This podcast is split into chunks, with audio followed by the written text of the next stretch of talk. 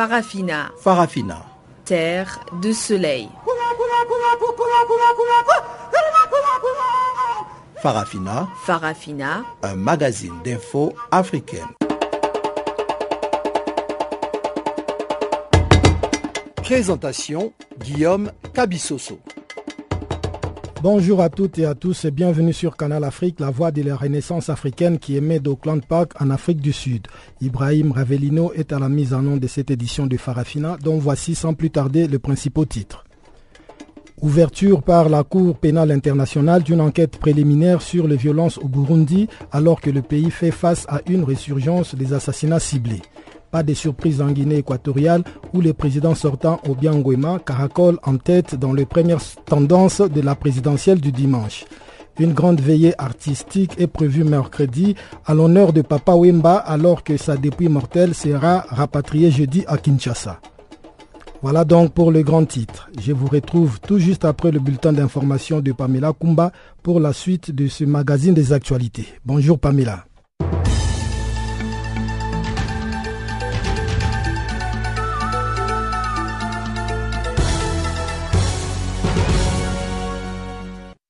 Merci Guillaume, bonjour à tous. Commençons ce bulletin des informations par le Sud-Soudan.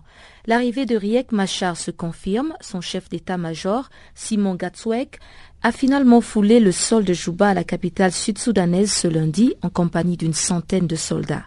Il est venu préparer la venue de son chef Riek Machar, attendu mardi dans la capitale.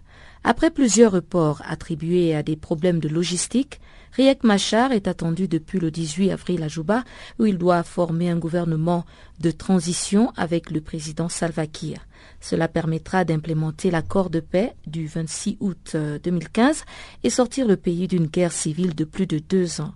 Le conflit a fait des dizaines de milliers de morts et plus de 2,3 millions de déplacés. Nairobi, la capitale kenyane, a abrité ce lundi une manifestation de l'opposition dispersée par la police à coups de gaz lacrymogène. Les leaders de l'opposition kenyane, parmi lesquels l'ancien Premier ministre Raila Odinga et des centaines de partisans, voulaient pénétrer les bureaux de la commission électorale dont ils réclament la dissolution en amont de la présidentielle de 2017. L'opposition reproche notamment à la commission électorale son refus d'organiser un référendum sur la Constitution à l'issue d'une pétition des opposants. Raila Odinga a été évacué par son service de sécurité dès le début de l'intervention de la police.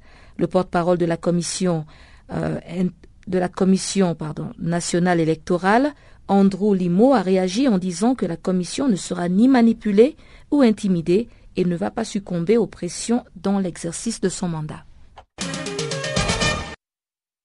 Le Burundi est dans le viseur de la CPI. Fatou Bensouda, la procureure de la Cour pénale internationale, a annoncé ce lundi l'ouverture d'un examen préliminaire sur les violences commises dans ce pays depuis avril 2015.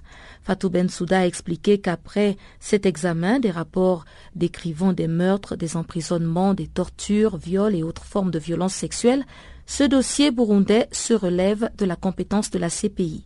La communauté internationale ne parvient pas à rétablir l'ordre au Burundi depuis la réélection contestée du président Pierre Kourounzinza. À noter par ailleurs qu'un autre crime a été commis ce lundi. Le général Tutsi Athanase Kararouza, pardon, Kararouza, conseiller du premier vice-président burundais en matière de sécurité, a été tué à Bujumbura, la capitale, par des hommes non identifiés. Il était accompagné de sa femme et sa fille qui ont aussi perdu leur vie. L'Afrique et la communauté internationale continuent de pleurer Papa Wemba, le roi de la rumba est mort dimanche à Abidjan lors de la, du FEMUA, après avoir succombé à un malaise survenu sur scène. La Côte d'Ivoire lui rendra mercredi un hommage musical en présence de sa veuve appelée Maman Amazon. Pardon. Elle est arrivée ce lundi à la capitale, à Abidjan, la capitale ivoirienne, avec une délégation congolaise pour organiser le rapatriement de la dépouille et les obsèques. Une grande veillée musicale est donc prévue dans la nuit de mercredi à jeudi, selon donc un, un communiqué des organisateurs qui estiment que le roi de la rumba s'est retiré de la scène plus tôt que prévu.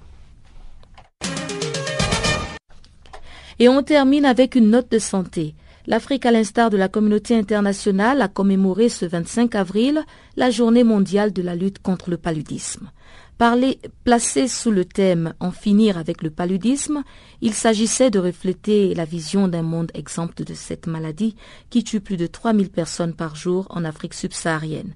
Le taux de mortalité dû au paludisme est d'au moins 85% en Afrique, de 8% en Asie du Sud-Est et de 5% dans l'Est de la Méditerranée. Le nombre de cas a tout, de même euh, reculé, pardon, de 60% depuis 2000, mais l'ampleur de la maladie demeure alarmante aujourd'hui en 2015.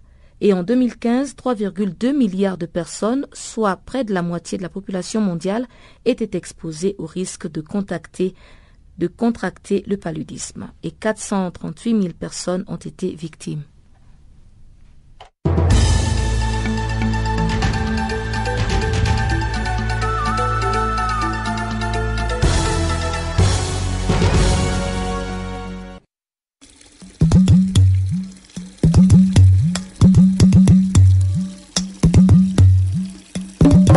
Vous écoutez Channel Africa à la radio et sur internet www.channelafrica.org.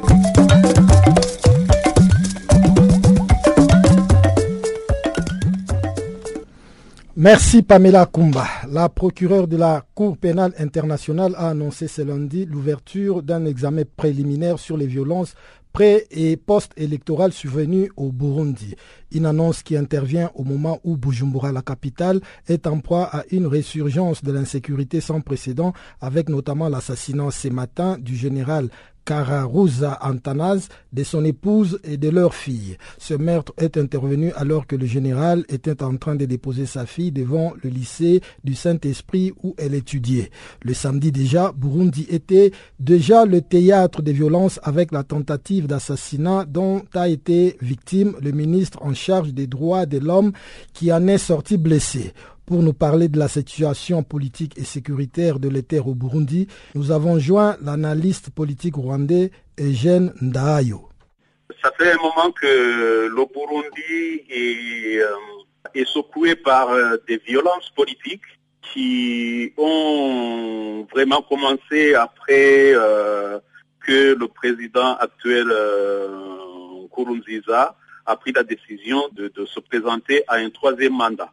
Les avis divergent sur euh, la légitimité ou la légalité de, de, cette décision, mais je pense que, quoi qu'il arrive, les violences qui sont au Burundi ne doivent pas euh, être euh, la réponse à la situation que vit le Burundi actuellement.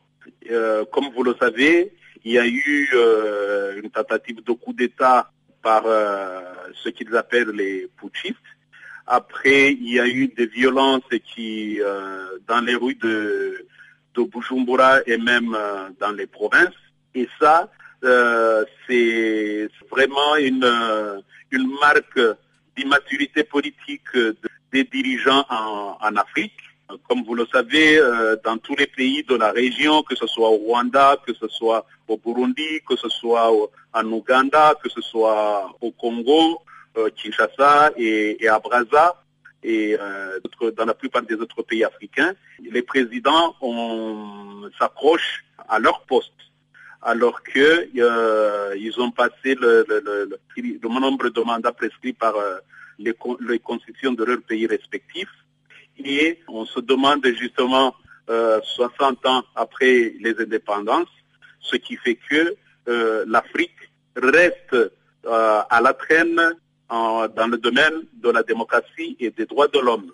Pour revenir à, ce qui se passe au Burundi, en tant que euh, Rwandais, je ne peux que regretter que les, voies pacifiques ne soient pas privilégiées pour euh, mettre un terme à ces violences politiques. Mais je dois dire aussi que mon pays, le Rwanda, a plusieurs fois été pointé du doigt par euh, les autorités burundaises, mais aussi par des, des, ONG et certains gouvernements des pays occidentaux pour le rôle que le régime de Kigali joue dans, la, dans le pourrissement de la situation au Burundi. Et vous qui êtes euh, justement rwandais, est-ce que vous pensez que le gouvernement euh, rwandais y est pour quelque chose dans cette insécurité qui règne aujourd'hui au Burundi avec euh, l'assassinat ce matin du général Atanas Kararouza alors que le samedi déjà un ministre échappé à une tentative d'assassinat?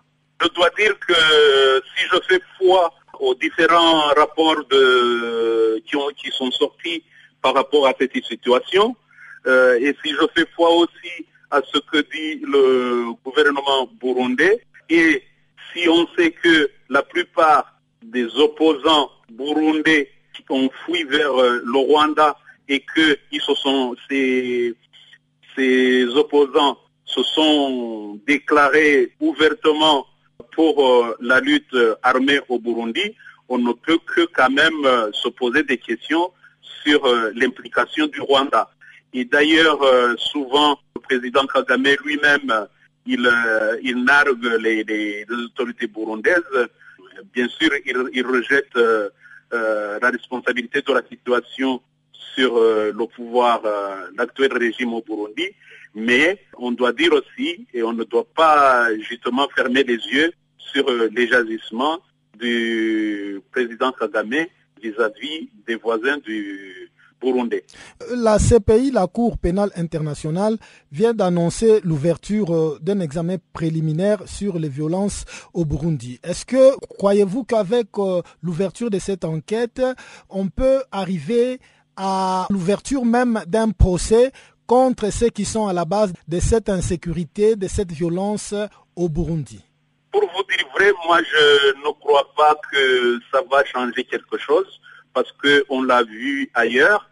Ça s'est passé en RDC, en République démocratique du Congo. On a arrêté l'Entaganda et autres. Mais euh, aujourd'hui, force est de constater que la situation ne s'est pas améliorée. Quand il y a un chef de guerre qui se fait arrêter, il y a un autre qui ressurgit après. On sait aussi que euh, la communauté internationale, au moment où il y avait euh, l'apogée des violences au Burundi, n'a rien fait pour euh, justement essayer de, désamorcer la situation. Tout le monde n'a fait que prononcer des discours, mais les actes, les actions concrètes n'ont pas suivi. Et même au niveau africain, il y a eu des, commissions, il y a eu des délégations de haut niveau euh, de, hum, composées de, présidents africains, mais ça n'a rien donné. Et donc, euh, comme je le disais, moi je pense que la meilleure voie de sortir de cette situation, c'est d'engager un dialogue euh, entre les Burundais pour qu'ils puissent mettre en, en place des institutions Une victoire sans surprise du président équato-guinéen Teodoro Obiangwema Basogo est attendue. Le président du comité électoral national, Clément Ongonga Ngwene, a annoncé dimanche soir le première tendance de l'élection présidentielle du dimanche en Guinée équatoriale qui donne largement en tête le président sortant Obiangwema. Pamela Kumba nous en parle. Le candidat Obiangema Basogo serait le grand vainqueur des élections présidentielles, selon l'annonce de Clemente Ngonga Ngema Ongweni. Le président du comité électoral national a égrené dimanche soir, lors d'une conférence de presse, les premiers résultats issus des décomptes des suffrages. Cette élection sans enjeu s'est déroulée dans la tranquillité à travers 1357 bureaux électoraux sur l'ensemble du territoire national et 40 à l'étranger. Le nombre d'électeurs se chiffre à 323 954 dans le pays et 9 268 à l'étranger. Les votes valables des bureaux qui ont déjà effectué leur dépouillement du scrutin seraient 40 926, dont 40 600 sont en faveur du président candidat Obiangema Les données fournies lors de la conférence de presse attestent seulement 5% du dépouillement du scrutin du bureau électoral de Malabo et un peu plus de 15% à Bata comme exemple des deux villes enregistrant un grand nombre d'électeurs.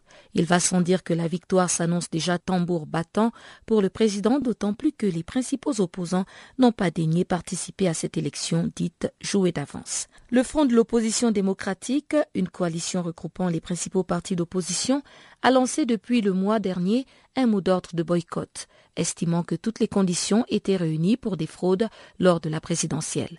L'opposition n'occupe actuellement qu'un siège à l'Assemblée nationale et au Sénat. Et à la veille du scrutin, Alfredo Okwemve, leader de la société civile et membre du réseau des défenseurs des droits humains en Afrique centrale et en Guinée équatoriale, a annoncé que 120 militants de l'opposition ont été arrêtés jeudi dernier dans la ville de Bata. Le Bureau officiel d'information et de presse de Guinée équatoriale a noté pour sa part une présence massive de votants à Banapa 1. Teodoro Obiangema, 63 ans, va tout simplement confirmer sa réélection à la tête de la Guinée équatoriale après avoir été confronté à six adversaires de stature insignifiante dans la sphère politique équato-guinéenne. Parmi eux figure Bonaventura Monsui Asumu du parti de la coalition sociale et démocrate, Carmelo Mbabakale de l'Action populaire de Guinée équatoriale et Avelino Mokache Mehenga de l'Union du centre droit. Trois candidats sans étiquette complètent la liste. Et au dire des témoins à Malabo, la capitale, les rues pullulaient des posters du parti au pouvoir. Seuls quelques posters et affiches du candidat de l'opposition, Buenaventura Mosui, apparaissaient sur l'avenue Hassan II et sur la même avenue, une banderole d'Avelino Mokache Maenda, candidat de l'UCD, était visible. Et pourtant, le gouvernement équato-guinéen n'a pas failli à sa tâche en allouant à chaque candidat la somme de 100 millions de francs CFA pour battre campagne. Le ministre de l'Intérieur et président de la Commission nationale électorale, Clemente Ngonga Ngema Ongwene, l'a assuré lors de la rencontre entre la Commission nationale électorale qu'il préside, les missions diplomatiques, les observateurs internationaux et nationaux, ainsi que quelques leaders de l'opposition. Pour rappel, en novembre 2009, le président Teodoro Obiangema avait été réélu sur le score stalinien de 95,4% des suffrages exprimés. Les critiques de la vie politique équato-guinéenne s'attendent à pratiquement la même chose pour cette année. Teodoro Obiangema est actuellement le doyen des chefs d'État africains en matière de longévité. Il a passé près de 37 ans au pouvoir et s'apprête à rebeloter. Ce lundi, le dépouillement du scrutin des districts est en train d'être effectué et la publication des résultats est prévue pour jeudi 28 avril, suivi de la proclamation du président de la République lundi 2 mai. En République démocratique du Congo, quoique interdit par le gouvernement provincial, la dynamique de l'opposition a tenu son meeting dimanche 24 avril devant le stade de Martyr à Kinshasa. Un meeting qui s'est déroulé sans accroc malgré une forte présence policière. Une scène tout à fait à l'opposé de celle qui s'est déroulée à Lubumbashi où la police a empêché Moïse Katumbi de tenir son meeting alors que dans la foulée plusieurs interpellations ont été opérées. Joseph Olengankoy, coordonnateur de la dynamique de l'opposition, est au micro de Canal Afrique. Nous avons démontré à la face du monde que nous sommes une opposition organisée qui conduit un peuple déterminé et nous avons prouvé aussi que nous sommes des véritables démocrates. Nous, on n'a pas voulu obéir aux humeurs des individus, mais on a voulu obéir à la Constitution. Et notre Constitution stipulait qu'on informe à l'autorité. Et l'autorité, ça c'est notre devoir. L'autorité, après l'information, a l'obligation de sécuriser. C'est que notre État a déserté. Nous nous sommes organisés avec nos militants et je vous dis qu'il y a eu plus de 60 000 personnes sur le terrain, un terrain qui était envahi par les militaires qui sont venus jouer au football et auxquels ils ont confisqué le, le, podium, ils ont confisqué les instruments par les services de renseignement, communément appelés ANER, et escortés par l'encadrement des services de la police et de l'armée. Mais malgré tout cela, notre peuple a bravé et ils ont prouvé à la face du monde un peuple déterminé à la démocratie et mettre fin aux pratiques du passé. Quel a été le message central de ce meeting qui a connu un succès comme euh, les informations le laissent transparaître? Le message central est que nous avons annoncé d'abord, nous avons rendu hommage à tous les martyrs qui ont succombé à son temps dans le régime de maréchal Mobutu.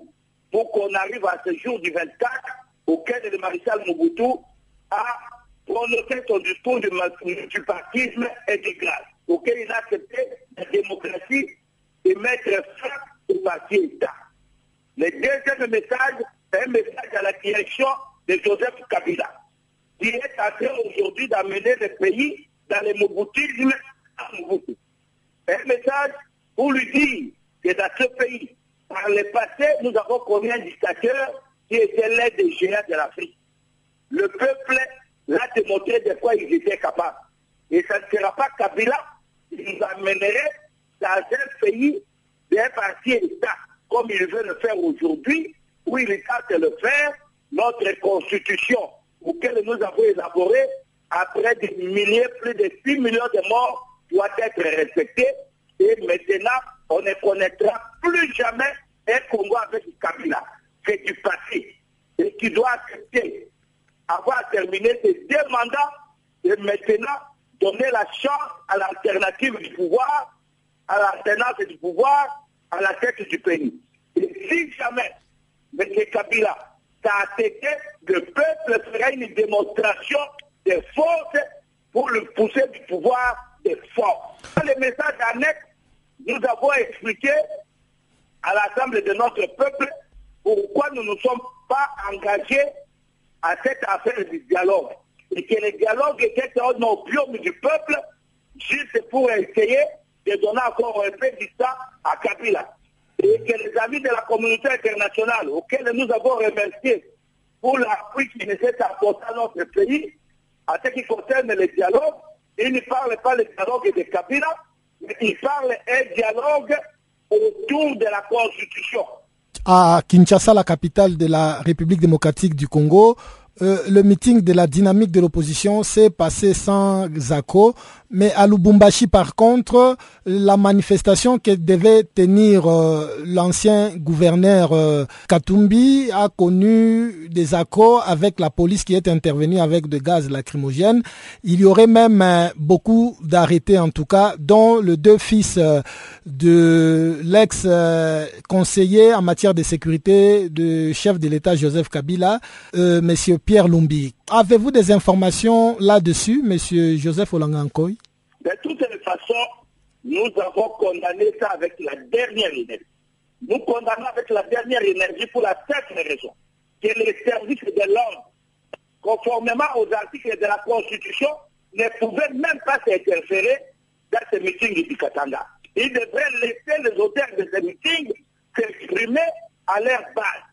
Moi, je crois que là, ils ont fait énerver la loi ils ont porté préjudice à la Constitution. Nous condamnons fermement l'interdiction de ce meeting du Katanga et nous condamnons fermement tout acte qui va amener le pays à la violence. Nous félicitons par ailleurs l'Assemblée du peuple du Katanga qui se sont mobilisés malgré l'interdiction pour aller écouter euh, le message de leurs dirigeants qui les ont appelés. En tout cas, à ce qui nous concerne, nous condamnons cela avec la dernière énergie et je pense que le Congo n'est pas une domaine privé de M. Kabila.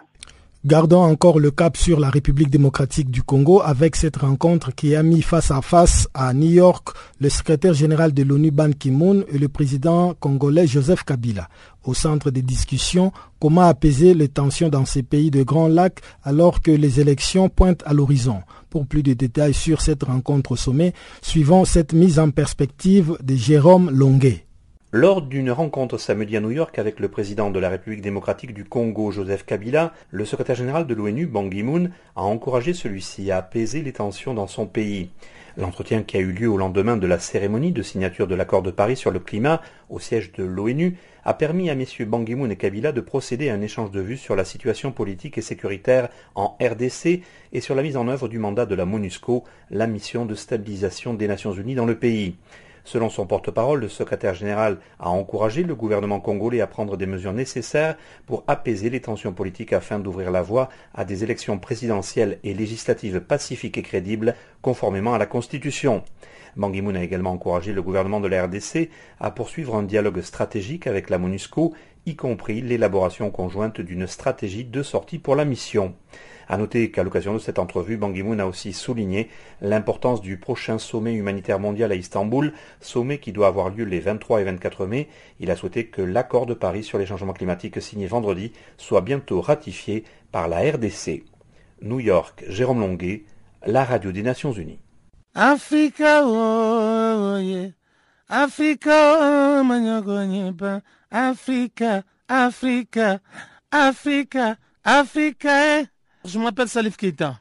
Vous écoutez Channel Africa, la voix de la renaissance africaine. Sortons un peu du cadre purement politique pour aller jeter un coup d'œil sur ce qui fait l'actualité dans le monde économique. Voici donc Chanceline Louraquois pour le bulletin économique de ces magazines.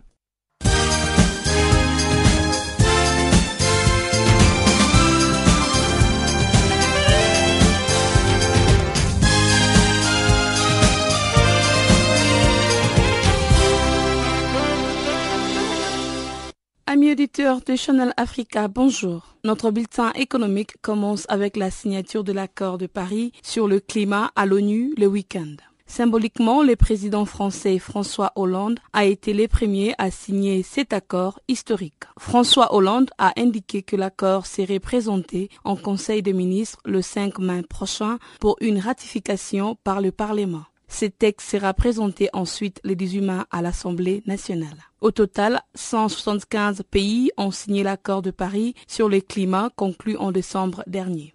Ban Ki-moon, le secrétaire général de l'Organisation des Nations Unies, ONU en sigle, s'est réjoui de la participation de chefs d'État pays membres à cette rencontre. Il affirme que la dite signature n'est qu'une première étape et cet accord n'entrera en vigueur lorsque 55 pays responsables d'au moins 55% des émissions de gaz à effet de serre l'auront ratifié et cette ratification ne pourrait être faite qu'en 2017. En outre, il souhaite que le pays s'engage à le ratifier rapidement afin de faire comprendre au gouvernement et au monde des affaires qu'il est temps d'intensifier l'action sur le climat. L'accord de Paris engage ses signataires à limiter la hausse des températures en dessous des 2 degrés Celsius et aussi à poursuivre leurs efforts dans le but de limiter la hausse à 1,5 degrés Celsius. Notons que cet accord reste ouvert pendant un an jusqu'à la signature des 195 pays qui l'ont négocié.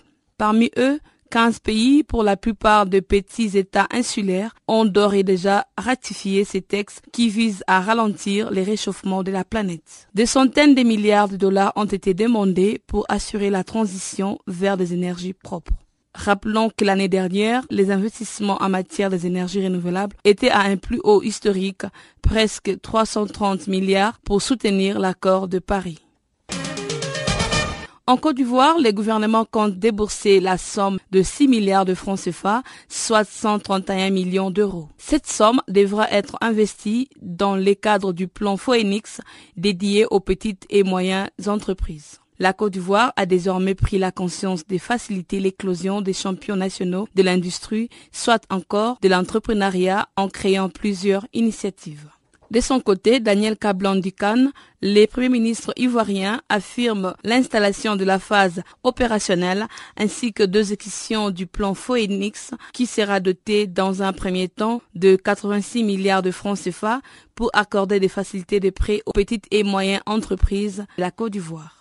Par ailleurs, les modèles succès mauriciens a permis en séjour à plus de 3000 entreprises d'avoir une facilité de crédit, soit de 90 millions de dollars grâce à un fonds dédié. Ces modèles inspirent la Côte d'Ivoire. Il est considéré comme le leader économique de l'UMOA qui a emprunté cette voie visant à faire des petites et moyennes entreprises les socles du secteur privé. Le Maroc est désormais classé comme troisième pays producteur d'énergie éolienne en Afrique. C'est la troisième place du classement des plus gros marchés éoliens africains et moyens orientaux derrière l'Afrique du Sud avec 1,053 MW qui ont été installés récemment. Ensuite, l'Égypte avec 810 MW. Au total, 787 MW, telle est la capacité installée cumulée au Maroc d'énergie éolienne enregistrée entre 2014 et 2015. Ce nombre a été publié récemment par les Global Wind Energy Council. Les Maroc, dont le coût du mégawatt est relativement, soit à 30 dollars pour un mégawatt, compte de construire des nouvelles centrales éoliennes dans les cinq années prochaines. Ces projets éoliens fait partie du vaste plan énergétique lancé par le Maroc. Il vise à couvrir 52% de ses besoins grâce aux énergies renouvelables d'ici 2030. En République démocratique du Congo, les groupes français Orange a finalisé l'acquisition de l'opérateur de téléphonie mobile nommé Tigo. Ces groupes français affirment de voir un fort potentiel de croissance avec Tigo. La consolidation des activités d'Orange et Tigo en RDC permettra à Orange de renforcer sa présence et de contribuer positivement à la croissance économique du pays. On rappelle l'ancien propriétaire, les groupes luxembourgeois Millicom, qui opère sous la marque Tigo en Afrique et en Amérique latine, avait annoncé en début février la cession de l'opérateur congolais à Orange pour 160 millions de dollars en numéraire.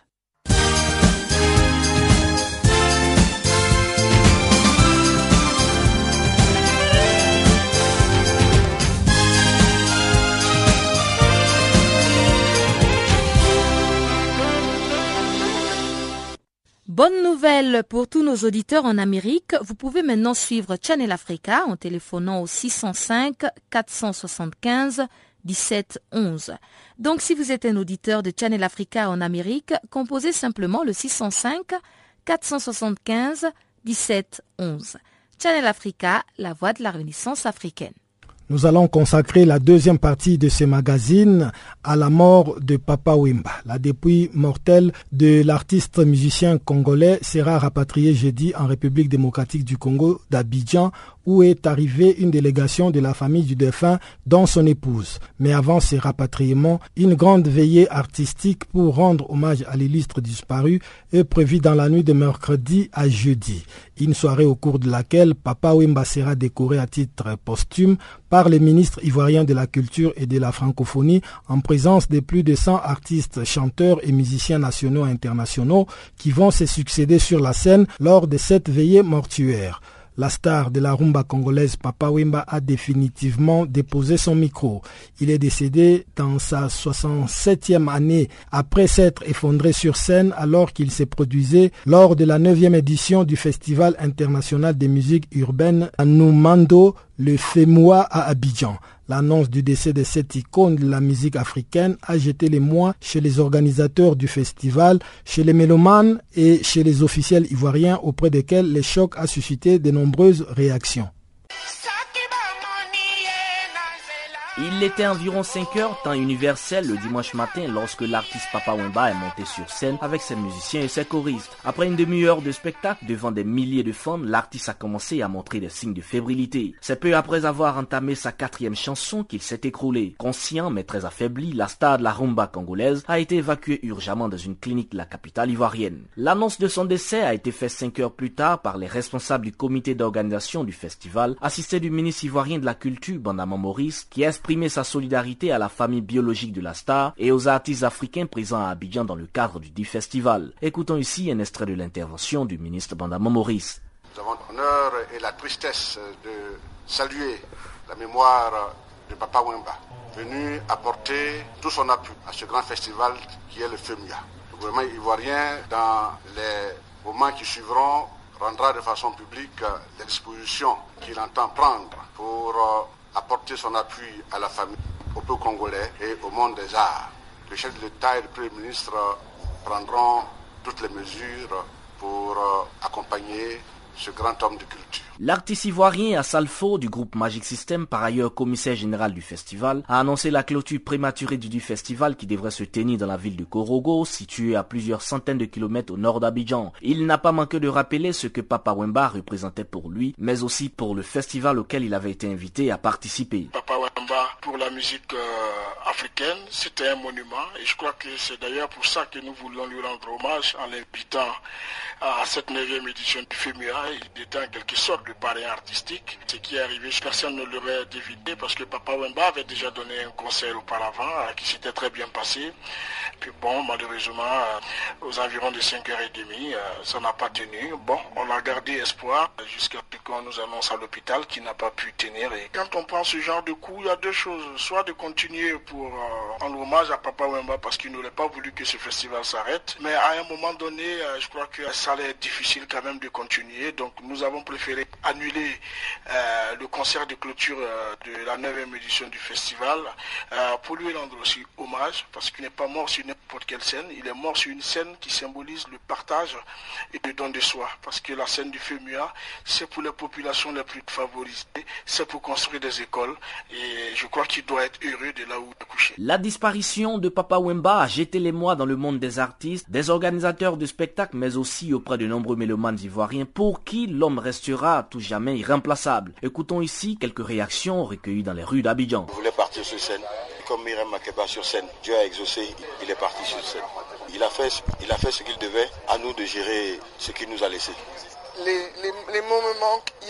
Hier, encore, euh, je, je, dansais juste au moment où ça s'est passé. Papa Wemba, pour moi, à titre personnel, c'était euh, un des plus grands musiciens que le monde ait connu et, euh, et surtout un homme euh, qui aimait son art, qui aimait le partager et qui était un des plus grands défenseurs euh, de son continent. Non, ça me touche sincèrement, ça me fait mal même parce que Papa Wembala c'est un grand homme, c'est notre papa à tous.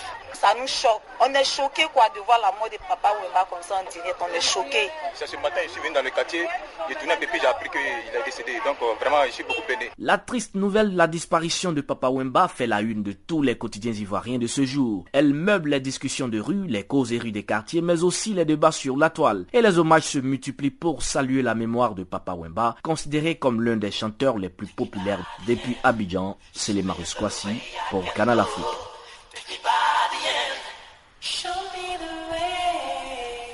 En République démocratique du Congo, les habitants de Kinshasa, la capitale, et du pays en général sont sous les chocs, la douleur et la consternation après la disparition dimanche à Abidjan de l'artiste musicien Papa Wemba.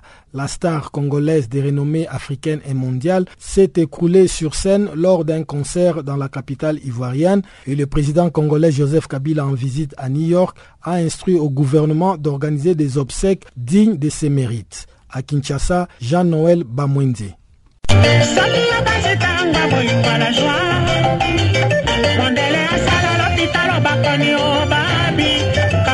La nouvelle du décès de l'artiste Jules Chungu au Pene Kikumba est tombée comme un coup de foudre dans les oreilles des habitants de Kinshasa, la capitale de la République démocratique du Congo. Il était très difficile pour beaucoup de croire et penser plutôt à un autre poisson d'avril jusqu'à ce que la nouvelle a été confirmée à travers les médias par le manager de Papa Wemba et le président de la Société congolaise des droits d'auteur. Mais en tout cas, c'est un climat de choc, douleur et consternation qui règne ici. Le chef de l'État congolais Joseph Kabila, en visite à New York, a justement envoyé un message de condoléances lui à la télévision nationale par le directeur adjoint de la presse présidentielle, M. Mewa. De New York où il séjourne, le président de la République a appris avec profonde tristesse la nouvelle de la disparition inopinée de l'icône de la musique congolaise, africaine et mondiale, Jules Chungu Wembadio, Papa Wemba. Le président de la République présente ses condoléances à la famille de l'illustre disparu et au monde artistique il prie tout le peuple congolais d'avoir une pensée pieuse à l'endroit du disparu.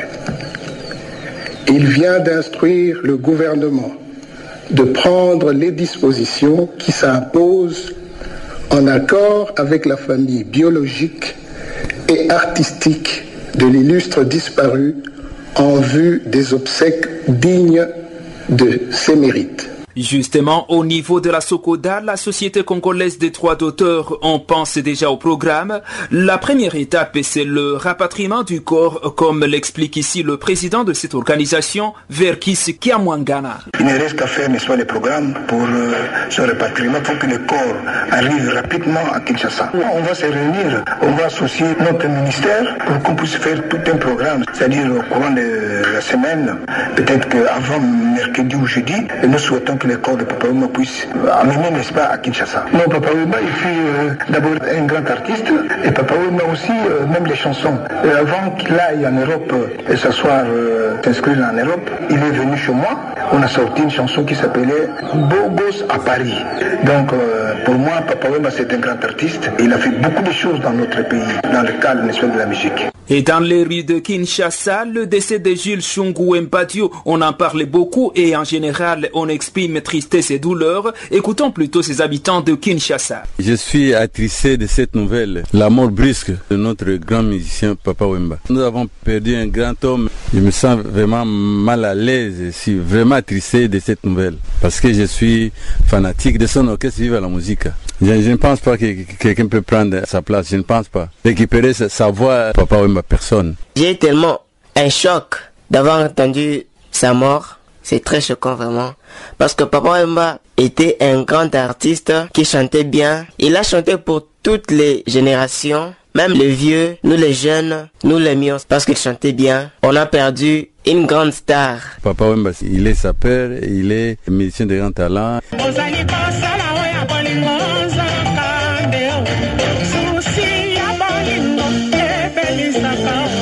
Il faut noter que Jules Shungu Wempadio Pene Kikumpa, mieux connu sous le nom de Papa Wempa, est né le 14 juin à Lubefu dans la province du Kasaï oriental, au centre de la République démocratique du Congo. Considéré comme le roi de la rumba en Afrique et au monde, Papa Wempa vient de faire 50 ans de carrière au courant desquels il a participé à la création de l'orchestre Zaiko Langalanka avant de créer d'abord Isifi Lokole pour finir par créer Viva la Musica, l'orchestre qui lui a donné un grand nom. C'est à l'âge de 66 ans que Papa Wemba vient de quitter la terre des ancêtres. Jean-Noël Pamoise, Channel Africa, Kinshasa. Parlant toujours de Papa Wemba, Pamela Kumba retrace quelques temps forts de la vie de cet artiste pendant que la communauté internationale lui rend un hommage vibrant.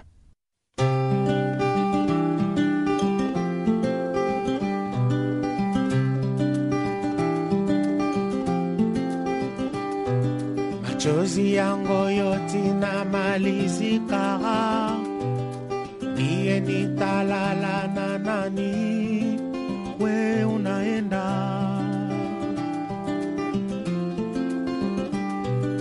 Ndiye paka ni mawazo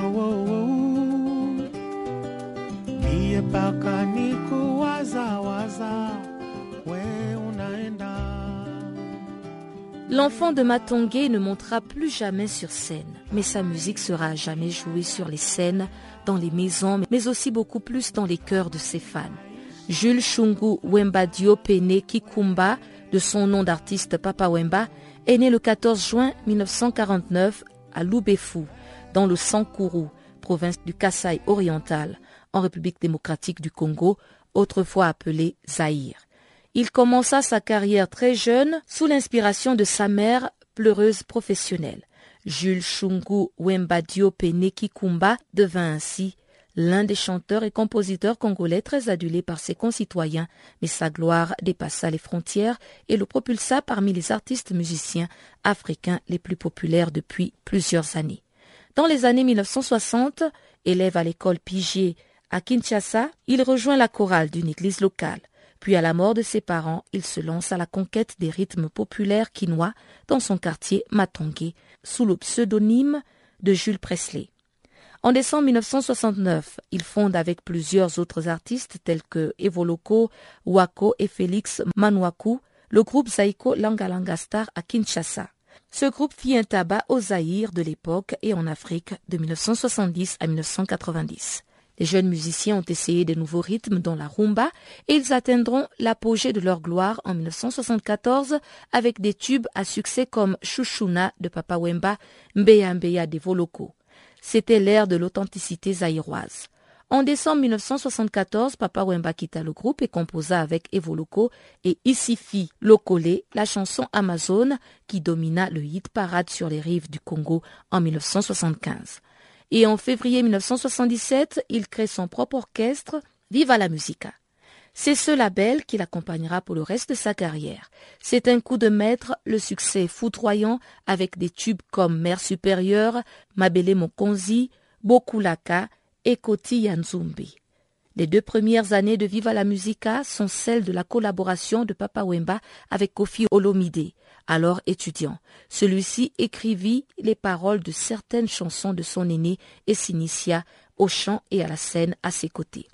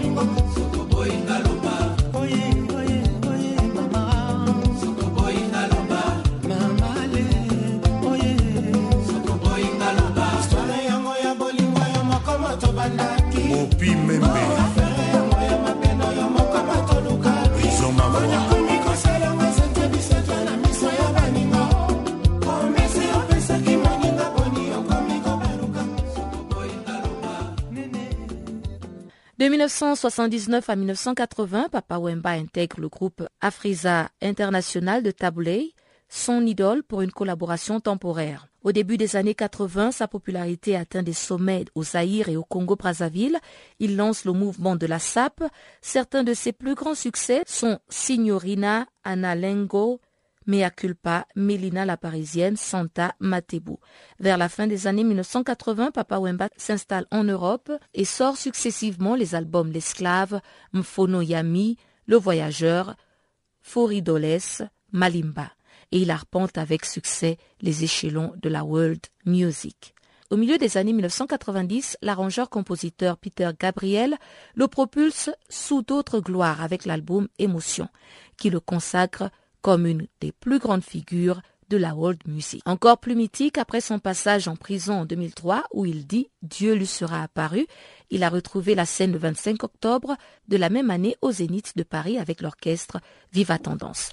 Tout au long de sa longue carrière, Papa Wemba a collaboré avec de nombreux artistes de renommée internationale, tels que Youssou N'Dour, Alpha Blondy, Aretha Franklin, Angélique Kidjo, Salif Keita et Manu Dibango. Le roi de la rumba a également fait quelques apparitions dans le cinéma. En 1987, il est l'acteur principal du film congolo-belge La vie est belle de Ngangura Dieudonné Mouenzé et Benoît Lamy. Il apparaît également en 1997 dans Combat de fauve de Benoît Lamy. Papa Wemba s'est éteint à Abidjan le 24 avril 2016 lors de la neuvième édition du Festival des musiques urbaines d'Anoumabo, alors qu'il s'apprêtait à interpréter son quatrième titre. Au dire de certains, il a tiré sa révérence comme il l'avait imaginé, sur la scène, devant son public à qui il a laissé une cinquantaine d'albums. L'OFMUA prévoit un concert spécial pour accompagner la dépouille du roi de la rumba au panthéon des musiciens de ce monde.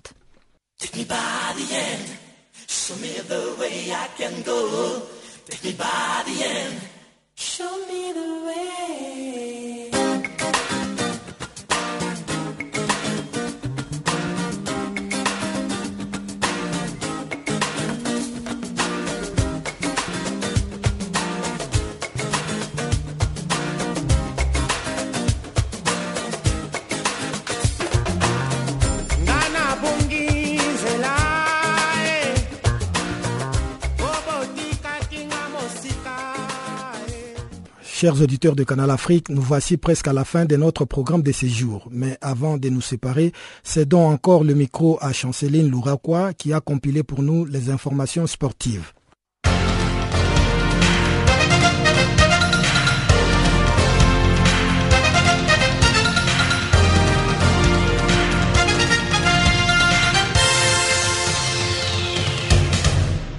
Chers auditeurs de Channel Africa, bonjour. Ce bulletin des sports s'ouvre en Premier Ligue. Tottenham joue ce lundi 25 avril face à West Bromwich Albion à Old Trafford. Le sacre de Leicester, en forme de plus grande surprise de l'histoire, pourrait être entériné si Tottenham ne domine pas West Bromwich Albion.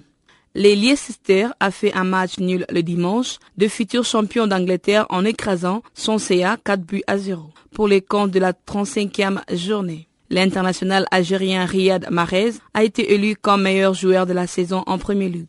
Riyad Mahrez a ouvert le score à la 9e minute en profitant d'une erreur de William. Riyad Mahrez est auteur de 17 buts et 11 passes décisifs en 34 rencontres. En cette saison, avec son club, Riyad Mahrez a reçu le trophée du meilleur joueur de l'année en Premier Ligue. Leicester prend en provisionnement 8 points d'avance sur son dauphin Tottenham. Actuellement, Leicester est déterminé à remporter les championnats anglais.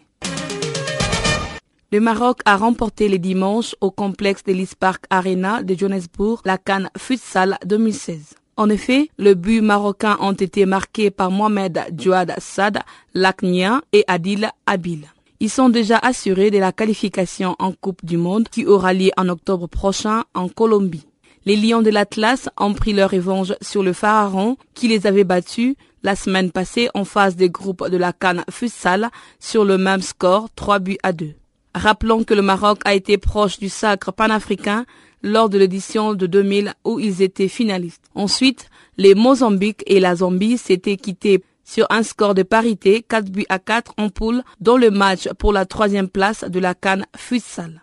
À ce sujet, les Mozambicains montent sur la troisième marché du podium en battant la Zambie après une séance de tirs au but. Les deux sélections se sont séparées sur un score de 5 partout lors du temps réglementaire. Pour sa part, le capitaine du Mozambique, Ricardo Legno Mwendani, aurait été la pierre angulaire de la victoire de Sien dans cette rencontre comptant pour la troisième place de la Cannes Futsal. Ricardo Legno a inscrit trois buts sur le 5 de son équipe, portant son total à 10 sur les tournois. Ces trois buts ont installé la Mozambique en tête du classement de buteurs. En terminant troisième de cette canne futsal, la Mozambique décroche à la même occasion sa qualification pour la Coupe du monde de la discipline. Au Kenya, l'attaquant Denis Olièche décide de prendre une retraite. Denis Olièche, âgé de 31 ans, ne portera plus le maillot du Kenya. Il a joué au Qatar, en France, à Nantes, au Auxerre et à l'AC Ajaccio. Il avait réussi sa meilleure saison en 2011 et 2012. À cette époque, Denis Olièche avait inscrit 10 buts et il a effectué 6 passes décisives avec l'Adja, pourtant relégué en Ligue 2 au terme de cet exercice. Affirmant qu'il avait qualifié le Kenya avec un but contre le Cap Vert pour la phase finale de la Cannes 2004 en Tunisie. Restons toujours au Kenya avec les marathons de Londres. Eliud Kipchoge, âgé de 31 ans, signe la troisième meilleure performance de tous les temps. Il a remporté les dimanches la 36e édition du marathon de Londres en 2 heures, 3 minutes et 5 secondes. Le Kenya a répondu présent avec record du parcours d'Eliud Kipchoge chez les hommes et de Jemima Samgang qui a pourtant chuté durant la course. Au total, plus de 58 000 coureurs au départ pour cette énorme édition 2016. En outre, chez les femmes, la bataille a été rude entre Jemima Samgong et Tigis Toufa. La Kenyane Jemima a su faire parler sa faim pour prendre le meilleur sur l'Éthiopienne en 2 heures, 22 minutes et 58 secondes. Ensuite, elle a eu la tête qui a tapé contre la bitume. Malgré cela, elle est parvenue à se relever pour aller chercher la victoire à cette édition du marathon de Londres. Pour tenter de remporter leur premier trophée, les Aigles seront opposés le 21 mai à Wembley à Manchester United. Le week-end, le Red Devil avait arraché la qualification au détriment d'Everton de buts à 1.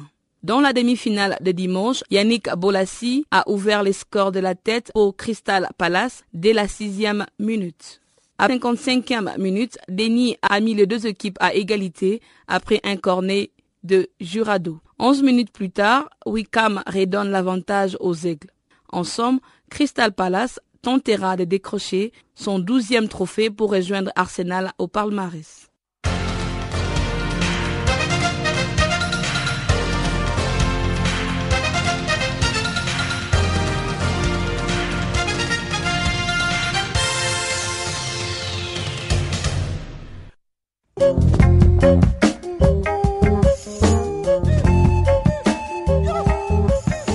Ainsi s'achève, mesdames et messieurs, cette édition du magazine des actualités sur Canal Afrique. Avec vous, c'était Guillaume Cabissoso. Mesdames et messieurs, merci de votre aimable fidélité. Le prochain rendez-vous est pris pour demain, même heure, même fréquence. Au revoir.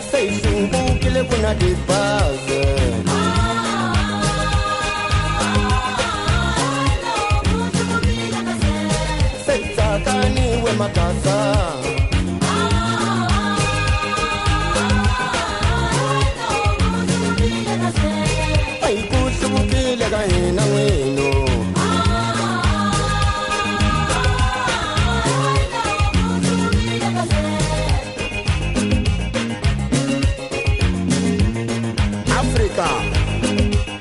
Ukujabula kwakho kusukuma zonke izizwe.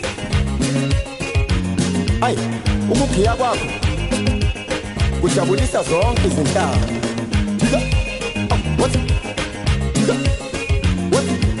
yowuthi moya